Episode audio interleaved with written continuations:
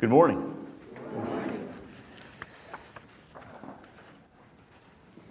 For those of you who've been with us for a while, back in November we started on a journey together, a journey through the book of Luke. That was actually even before Advent, before the beginning of the church year. And we started in Luke 1, and we've worked our way through. We haven't hit every chapter, we haven't hit every story, but we've been slowly going through the book of Luke here on Sunday mornings. I know some small groups have been going through Luke as well, and I know that uh, we've been challenged to at least one time during this period of time to sit down and uh, read it through in one sitting. And I hope you've, I'm not going to ask for hands on that, but I hope you've done that. Um, so we, we went through Advent, we went through Christmas, we went through Epiphany, and then Lent, and our Lenten devotional was in Luke um, that, that many of us went through together. Um, and now it's Easter. And now we're in the last paragraph of the last chapter in this story. Of course, the story of the Bible is a story, the true story of the world. And so this is one story, one biography in the middle of this, uh, this, this book, this Bible, and, and in the middle of the story of the world. The author, Luke, actually wrote a second volume, and I think we're going to be picking up on that probably next week. But for now, I want to look again through Luke in this journey we've been on. The first couple chapters in Luke are about two births the birth of John and the birth of Jesus. But very quickly, by chapter 3, we arrive at these boys as 30 year old men in public ministry. We see, G- uh, we see John first drawing crowds, gathering disciples, preaching a baptism of repentance. Jesus shows up one day in chapter 3 at a very public event, crowds around, and he is baptized by John. And, um, and that's, a, that's a pretty big event in the life of Christ, the beginning of his ministry. And, sh- and right after that, he leaves. Remember that? He goes to the wilderness, and there he goes through some very um, difficult times emerges back into the public, into the public eye to begin his ministry. And we get to chapter 4. It says that Jesus returned in the power of the Spirit to Galilee, and a report about him went out through all the surrounding country, and he taught in their synagogues, being glorified by all. So immediately we see Jesus not as, as some small figure trying to be noticed, he's noticed, and he's on the public scene. Later in chapter 4, he returns home to Nazareth, the place he grew up. And uh, that's the first time he really announced in public who he was after his baptism. And uh, you remember they ran him out of town, right? He returns to Galilee. And there he runs into a, um, uh, he's publicly teaching. And he's, it says here, I need to keep up with this. It says here that they were astonished by his teaching and by the authority he had. And in fact, he was interrupted by a man who had, who had a demon and, and was crying out and interrupting his preaching. Don't do that right now. And, and Jesus um, restored the man throughout the evil spirit. And as you might imagine, it says that reports about him went out in every place in the surrounding region. So he's somewhat of a celebrity at this point, right? He is well known. He's well known for his teaching and, and more. By the end of chapter 4, Jesus is on a healing spree. We see him being chased down by large crowds of people. It says, And the people sought him and came to him and would have kept him from leaving them. But he said to them, I must preach the good news of the kingdom of God to the towns, to other towns as well. I was sent for this purpose. And so we see in chapter 5. He kind of runs into three guys who are fishermen and they're having really bad luck. Remember those folks? Peter, James, and John. And he says, Hey, you catching any fish? And they say, No, we're having a bad night. And he directs them to where the fish are. And immediately after that happened, what did they do? It says in chapter 5, they left everything and followed him. So sometimes when you arrive at that in that passage, particularly if you just turn to chapter 5 and read that, that sounds strange that they would, this guy would give him fish and they would leave. But you got to put in the context of the story, and that is that Jesus was well known. You know, when he came to the seashore and asked them questions, um, asked them about their fishing, they were kind of like, wow, this is a celebrity and he's talking to me. Um, they knew who he was and they knew his message and they left everything and followed him. What would cause you to do something like that? You're at work, you've been doing it your whole life, your whole adult life, and somebody comes along and you would leave everything to follow Jesus, to follow that person. Imagine the situation they find themselves in, but that's what they did. They left their jobs. We know that, that Peter was married. Not quite sure how that worked out, but he followed Jesus. He spent the next several years following Jesus. And from this point on, as we read the story in Luke, the disciples are with Jesus. So, chapter 5, they run across a guy who's got a really bad skin disease called leprosy. And it's probably going to be fatal for him. And Jesus heals him. The next story is about a man who's paralyzed. Jesus is in a house, and the, and the crowds are all packed in, and his friends want this paralyzed man to be healed. They want it so badly that they climb up on the roof, they cut a hole in the roof, they drop him down, hopefully easily, through the roof in front of Jesus, and Jesus heals him.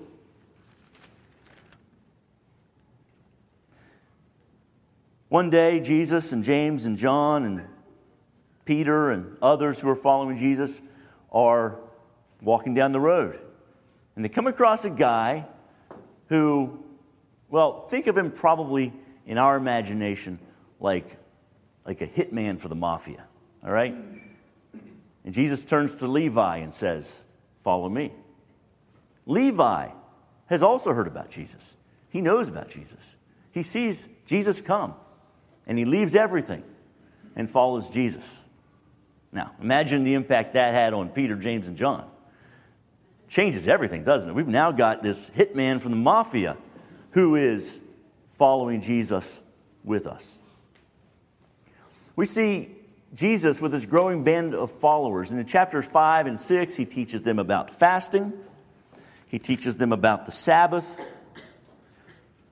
he heals, and this and the, the people following jesus we don't have the numbers but it's just growing and growing and growing and the way luke describes the calling of the disciples in chapter 6 it says that jesus went and prayed. He prayed all night. When he came back to the group he decided to do something. He chose 12 people out of that group to be um, discipled by him to be apprenticed by him. We also see in chapter 6 that um, we're going to start having some run ins with the religious and political leaders of the day. And, and that's a theme that from chapter 6 forward in Luke kind of grows and builds and grows until we get to the cross. Chapter 6, there's a lengthier teaching. Jesus um, a lot like the Sermon on the Mount. It may have been a compilation of sermons, we don't know, but Jesus is teaching his disciples. Chapter 7, we see a Roman centurion, not a Jew, a Roman centurion whose son is healed. We see, I'm sorry, whose servant is healed. And in chapter 7, we even see a boy who's raised from the dead. The disciples are following Jesus, they're seeing this. They're watching this. Now, there's an interruption in the story at this point. John the Baptist, remember John, Jesus' cousin, is in jail. In the midst of all this, what's the question he sends to Jesus? Are you really the one? Wow. John's not sure. All this is going on. He's hearing all about it, he's seen it. And now he's not sure. And Jesus says to him, Look at what I'm doing. Look at what I'm teaching. Look at the miracles. Yes, I'm the one. Then we see in, still in chapter 7, the disciples are with Jesus at a rich man's house, one of the leaders' house, one of the Pharisees' houses. And they're at dinner, so it's probably a really nice meal. And in the midst of it all, we see a prostitute who comes to Jesus, breaks into the house, comes to Jesus, pours very expensive perfume on him, weeps over him, uses her hair as, as a towel for him. And Jesus forgives her. By chapter 8, we see that Jesus is now, when he's teaching the crowds, he's starting to use parables. Um, he's using stories to help people understand what is the kingdom of God. And also in chapter 8, we see in, chapter, in verse 22 that they're out on a boat and there's a big storm. The disciples are with Jesus, there's a huge storm. They think they're going to die. And Jesus calms the storm. They say, Master, Master, we are perishing. And he awoke. He was actually sleeping, right? He awoke, rebuked the wind and the raging waves, and they ceased, and there was a calm. He said to them, Where's your faith? And they were afraid, and they marveled, saying to one another, Who then is this, that he commands even winds and water, and they obey him? You know, they were used to miracles. That was kind of no big deal. Raising people from the dead. But man, he can even, he can even control the weather. we see the story of a man with some with demons. And you remember the story? Jesus sent the, the demons from the man into a herd of pigs and uh, made everybody upset, except the man who was healed, who went around excited and happy for what Jesus had done for him. Chapter 8, we see another resurrection, this time a little girl. Remember, the disciples are watching this. They are following Jesus. They are listening to Jesus. They are seeing what he's doing. And then, chapter 9, it's the disciples' turn.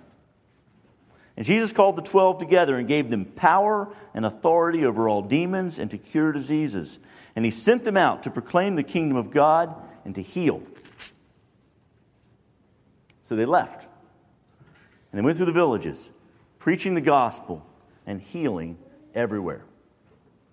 Peter, James, John, the other disciples, they got to even experience this and do this work. It says, um, when they returned, the apostles told him all that they had done. Um, they were very excited about it. When they returned, the crowds were even bigger. Now we see a crowd of 5,000 people. And this is the story where it got late, they didn't have any food, and Jesus fed them. There's more healings. Jesus, again, uh, Jesus foretells his death. Then we see the disciples. What are they doing at this point? They're arguing about who the best one is. Who's the best disciple? I am. I am. Chapter 10. Jesus sends out even more disciples. He sends out 72 this time. Um, and when they got back, they said, Lord, even the demons are subject to us in your name. So the disciples probably included the 12 and another 60. Um, they were, Jesus kind of sent them out as an advance team to where he was going to be going. And they could heal. They could, they could, they had power over demons and authority over demons. Jesus teaches them to pray. In chapters 11 and 12, we start to see things kind of building up with the Pharisees. Once again, heading toward an inevitable run in between them. Throughout, the, throughout chapters 13, 14 through 18, he continues to teach and heal. And the disciples are there with a front row seat to all of this. What an exciting time! Must have been amazing. By Luke 19, Jesus has attracted the attention of everyone. Even, even some of the leaders had come over to Jesus. And we see him, he's finally arrived at the capital city, at there, Washington, D.C., at Jerusalem. And when he arrives, what happens? Everybody turns out. It's been building to this moment. He is entering the capital city. And if he wanted to, he could be the king. They're ready to crown him king. It was kind of like a Trump rally. Just, just kidding. but then the story changes, doesn't it? We have Holy Week. We have the Last Supper. We have the cross. And the disciples are there for that as well. And then we arrive at Luke 24. At Luke 24, it's Sunday morning. Last couple weeks, we've discussed the first parts of this the women at the tomb, the two disciples on the road to Emmaus. It says that after the disciples on the road to Emmaus met with Jesus, they rose and returned to Jerusalem, and they found the eleven, the disciples, and those who were with them gathered, and they told them what had happened. That was the intro. Okay, then we get to the passage today. And as they were talking about these things, right? All, all this stuff, Jesus stood in front of them. And what does he say? Why are you troubled? Why do doubts arise in your heart? Aubrey would say at this point, Holy cow! You got to be kidding me. The disciples had walked with Jesus. They, they've, they've gone through three years of this. He appears in front of them. And they doubted.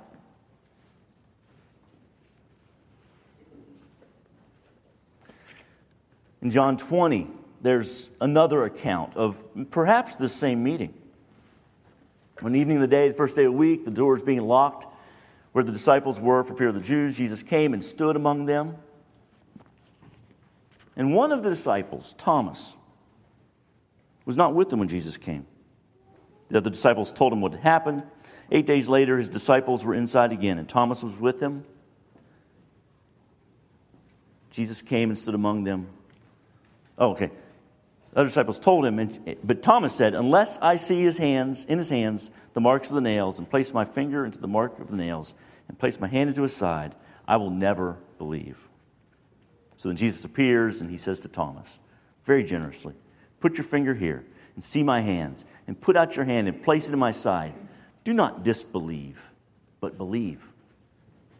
Thomas answered to him, answered him, My Lord and my God. Jesus said to him, Have you believed because you have seen me? Blessed are those who have not seen and yet believe. Blessed are you. You've not seen. We were not fortunate enough to have lived at that time and place to have actually seen the risen Christ. Jesus is recognizing in that statement, I believe, the power of doubt in our hearts, in our minds, in our lives. He acknowledges that even if it, he acknowledges that if the disciples are doubting, how much more are we going to struggle with doubt many generations later? I know a couple weeks ago, Aubrey talked about doubts when we were talking about Emmaus. But I just want to come back to that for a few moments today because as I was reading this passage and praying over this passage um, in preparation to speak, it just struck me that the disciples doubted. What is doubt? What's the relationship between doubt and faith? Is doubt the opposite of faith? Can you have faith and can you doubt at the same time? Is doubt an issue of just not believing? I'm going to talk just a few moments about these terms and the way I understand them, so that, we, so that when I talk the next few minutes, we can have a frame of reference. Belief, believing, is an idea that's wrapped up in a discussion of knowledge. Do you know something? Do you believe something is true? So, doubt, when talking about believing something, believing a fact, would be a hesitation to assent to that truth. So, for example, I believe that Columbus crossed the Atlantic in 1492. I believe that to be true, but, once I start thinking about it, I think, well, Did he embark and land in the same calendar year? I don't know. I haven't looked it up. I need to look that up. So now I'm having a doubt about the 100% accuracy of that statement, right? It makes me hesitate to say, yes, that's true. Now, faith and belief are sometimes used interchangeably, but I'm going to separate them just a little bit here. Faith is a commitment to trust, maybe to trust someone else, or maybe to act on a belief. So, CJ comes up here after the service and he offers to sell me a tie because I, I need one. And he had, it's a nice tie. It seems like it's in good shape, and the price is right.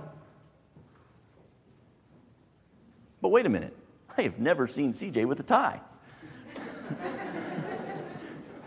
what are the odds that it's actually his tie to sell? right?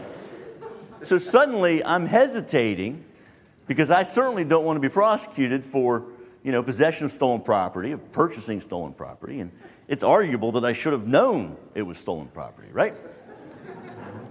So now I'm, I'm doubting. I was going to trust CJ, I was going to have faith, but now I have a doubt, and it makes me waver. It makes me hesitate on whether I'm going to act or not.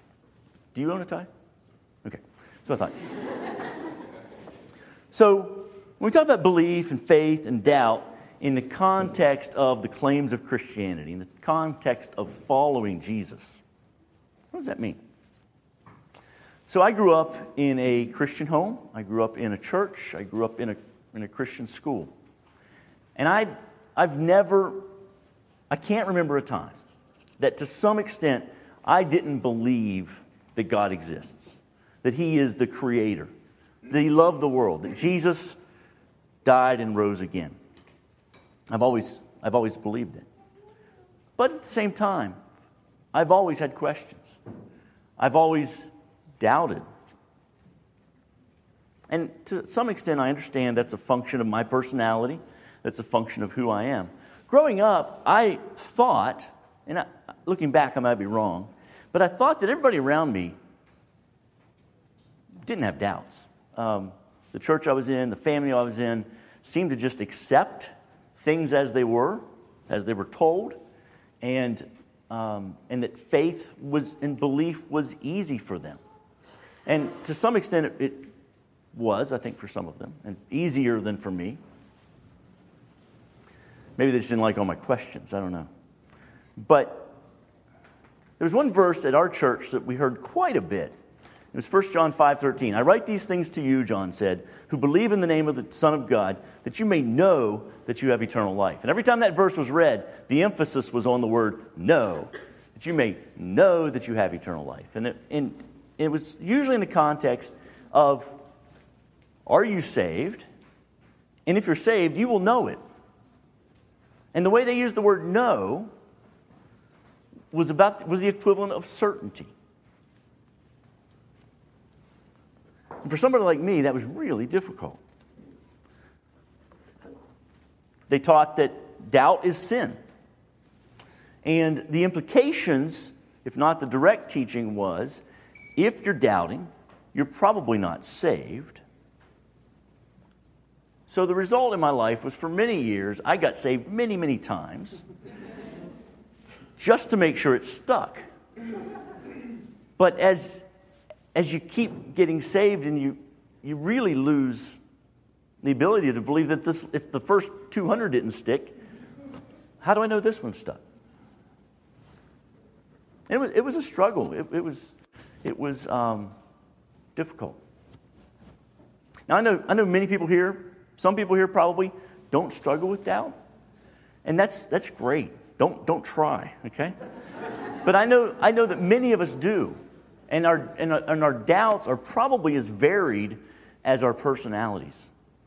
My encouragement to you is this doubt isn't sin. Embrace your doubts if you have them, take them seriously. Investigate claims that challenge your beliefs. Now, you might say that's all fine and good, but sometimes my doubts can be overwhelming. And I've been there, I know that. It can make you waver or hesitate in your belief or in your walking faithfully. So, as I think about how I deal with doubt, I think there's two things that stand out that I found to be helpful. Um, and I'd like to share them with you, and they may or may not be helpful for you. First of all, back in Luke 1, it's another one of these verses that I heard growing up. Aubrey preached on this back in November. Luke is talking to this guy, Theophilus, about why he wrote this book. It seemed good to me, having followed all these things closely for some time past, to write an orderly account for you, most excellent Theophilus, that you may have certainty concerning, concerning the things that have been taught. Um, Aubrey, when he spoke on this, said that that word certainty was probably something more like reliability. Okay? But that word certainty um, always stood out to me. But I think this idea of certainty has a real hold on our imaginations. When we talk about faith, when we talk about matters involving the Bible, events from the Bible, creation, Noah, Abraham, Moses, Jesus, Paul, we talk about God revealing himself to us in Christ.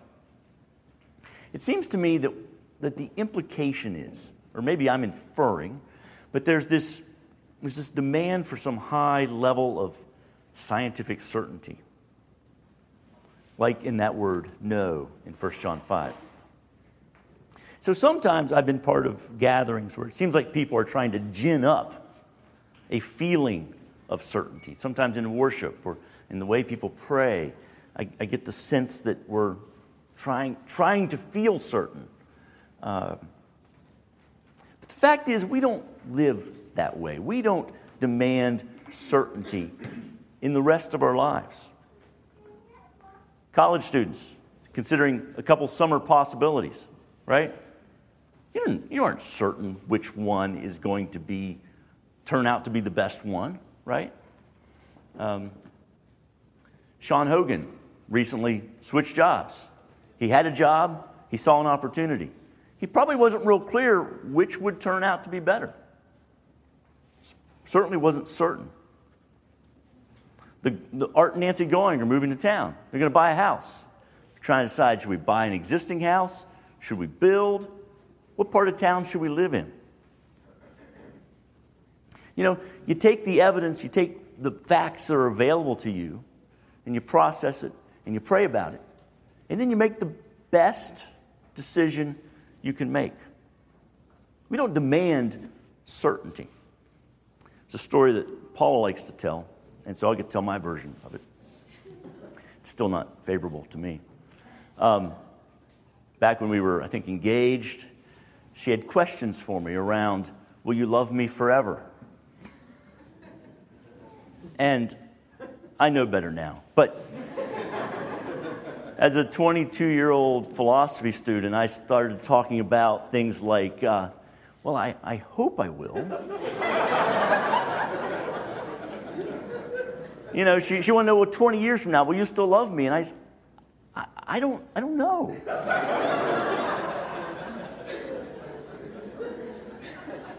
By the way, the correct answer is yes, dear, okay?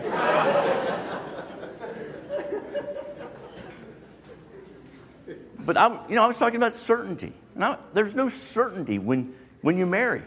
You know, there's no, you know, you just make a decision. There's, there's the evidence available to you, and you make a decision, and then you live it out. That's faith.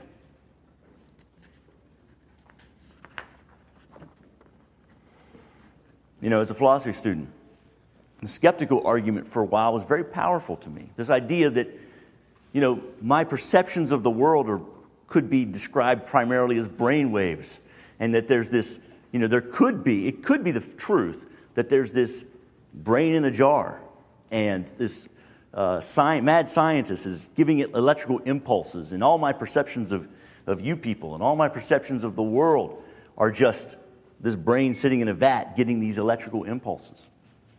And as a, as a, as a person seeking truth and certainty, that was That was very powerful for me. So, how do you get out of this conundrum?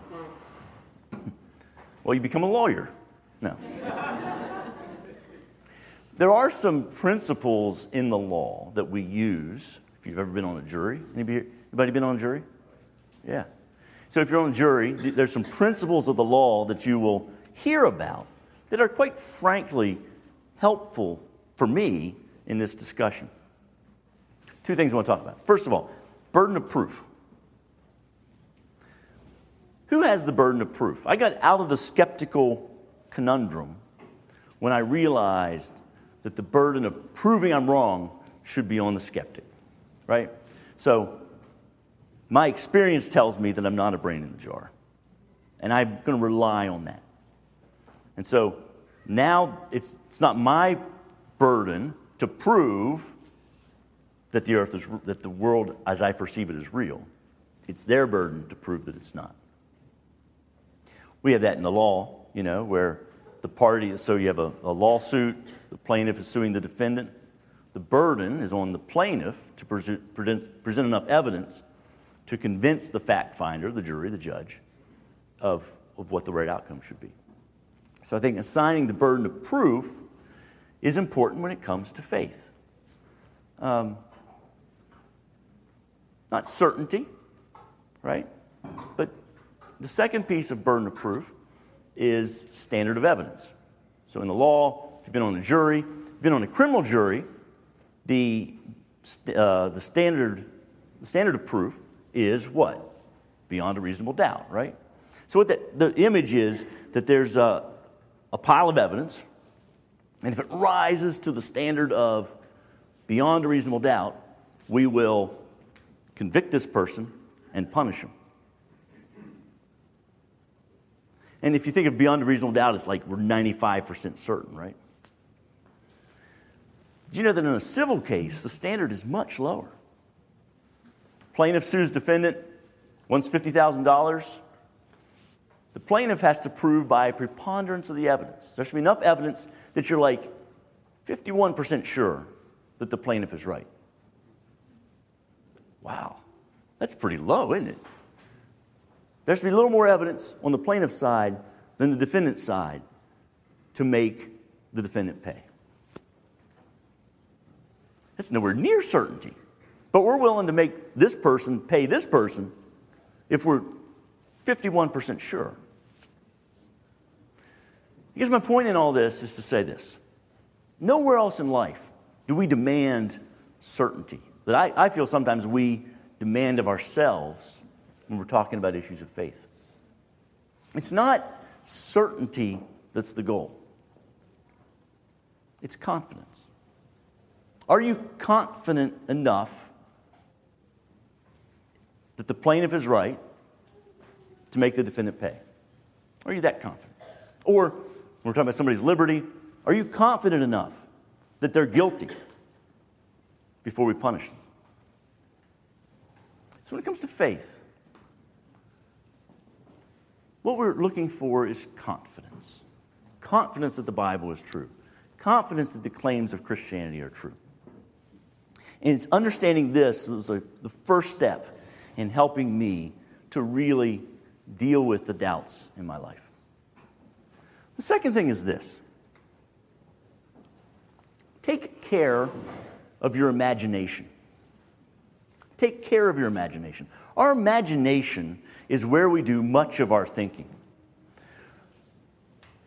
It's how we see the world, it's how we remember events and people. It's where our thinking starts and ends. So, my son Hanson is away at college. When I think of Hanson, I don't think facts about him. I don't think he's 20 years old, he's male, um, he's not yet as tall as I am.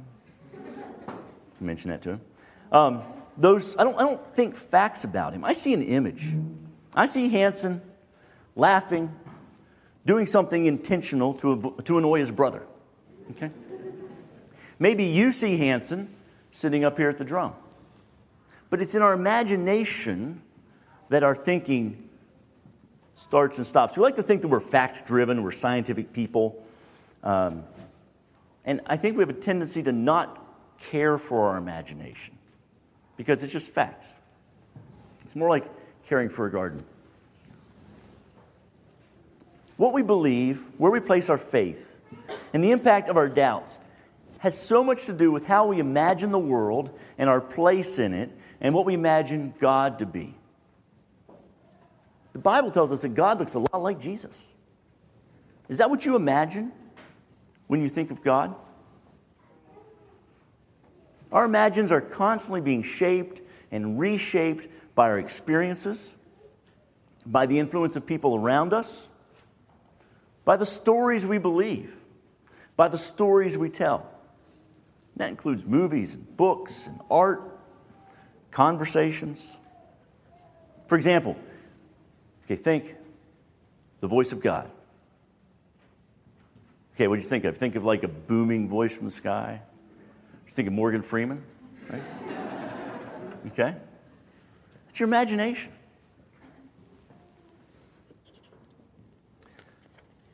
By the way, our readings help us to imagine that what God's voice is really like is soft whisper. And if that's not what's in your imagination for the voice of God, you're going to miss it. In Emmaus, the voice of God was a burning within their hearts. Is that what you imagine the voice of God to be? Because if you don't, you're going to miss it.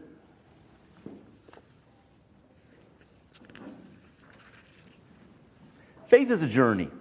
And the way to walk that journey and to have our imagine, imaginations properly and constantly shaped is primarily to live your life in a community of believers centered around Scripture. That's why gathering here, gathering together regularly, is so important to staying faithful.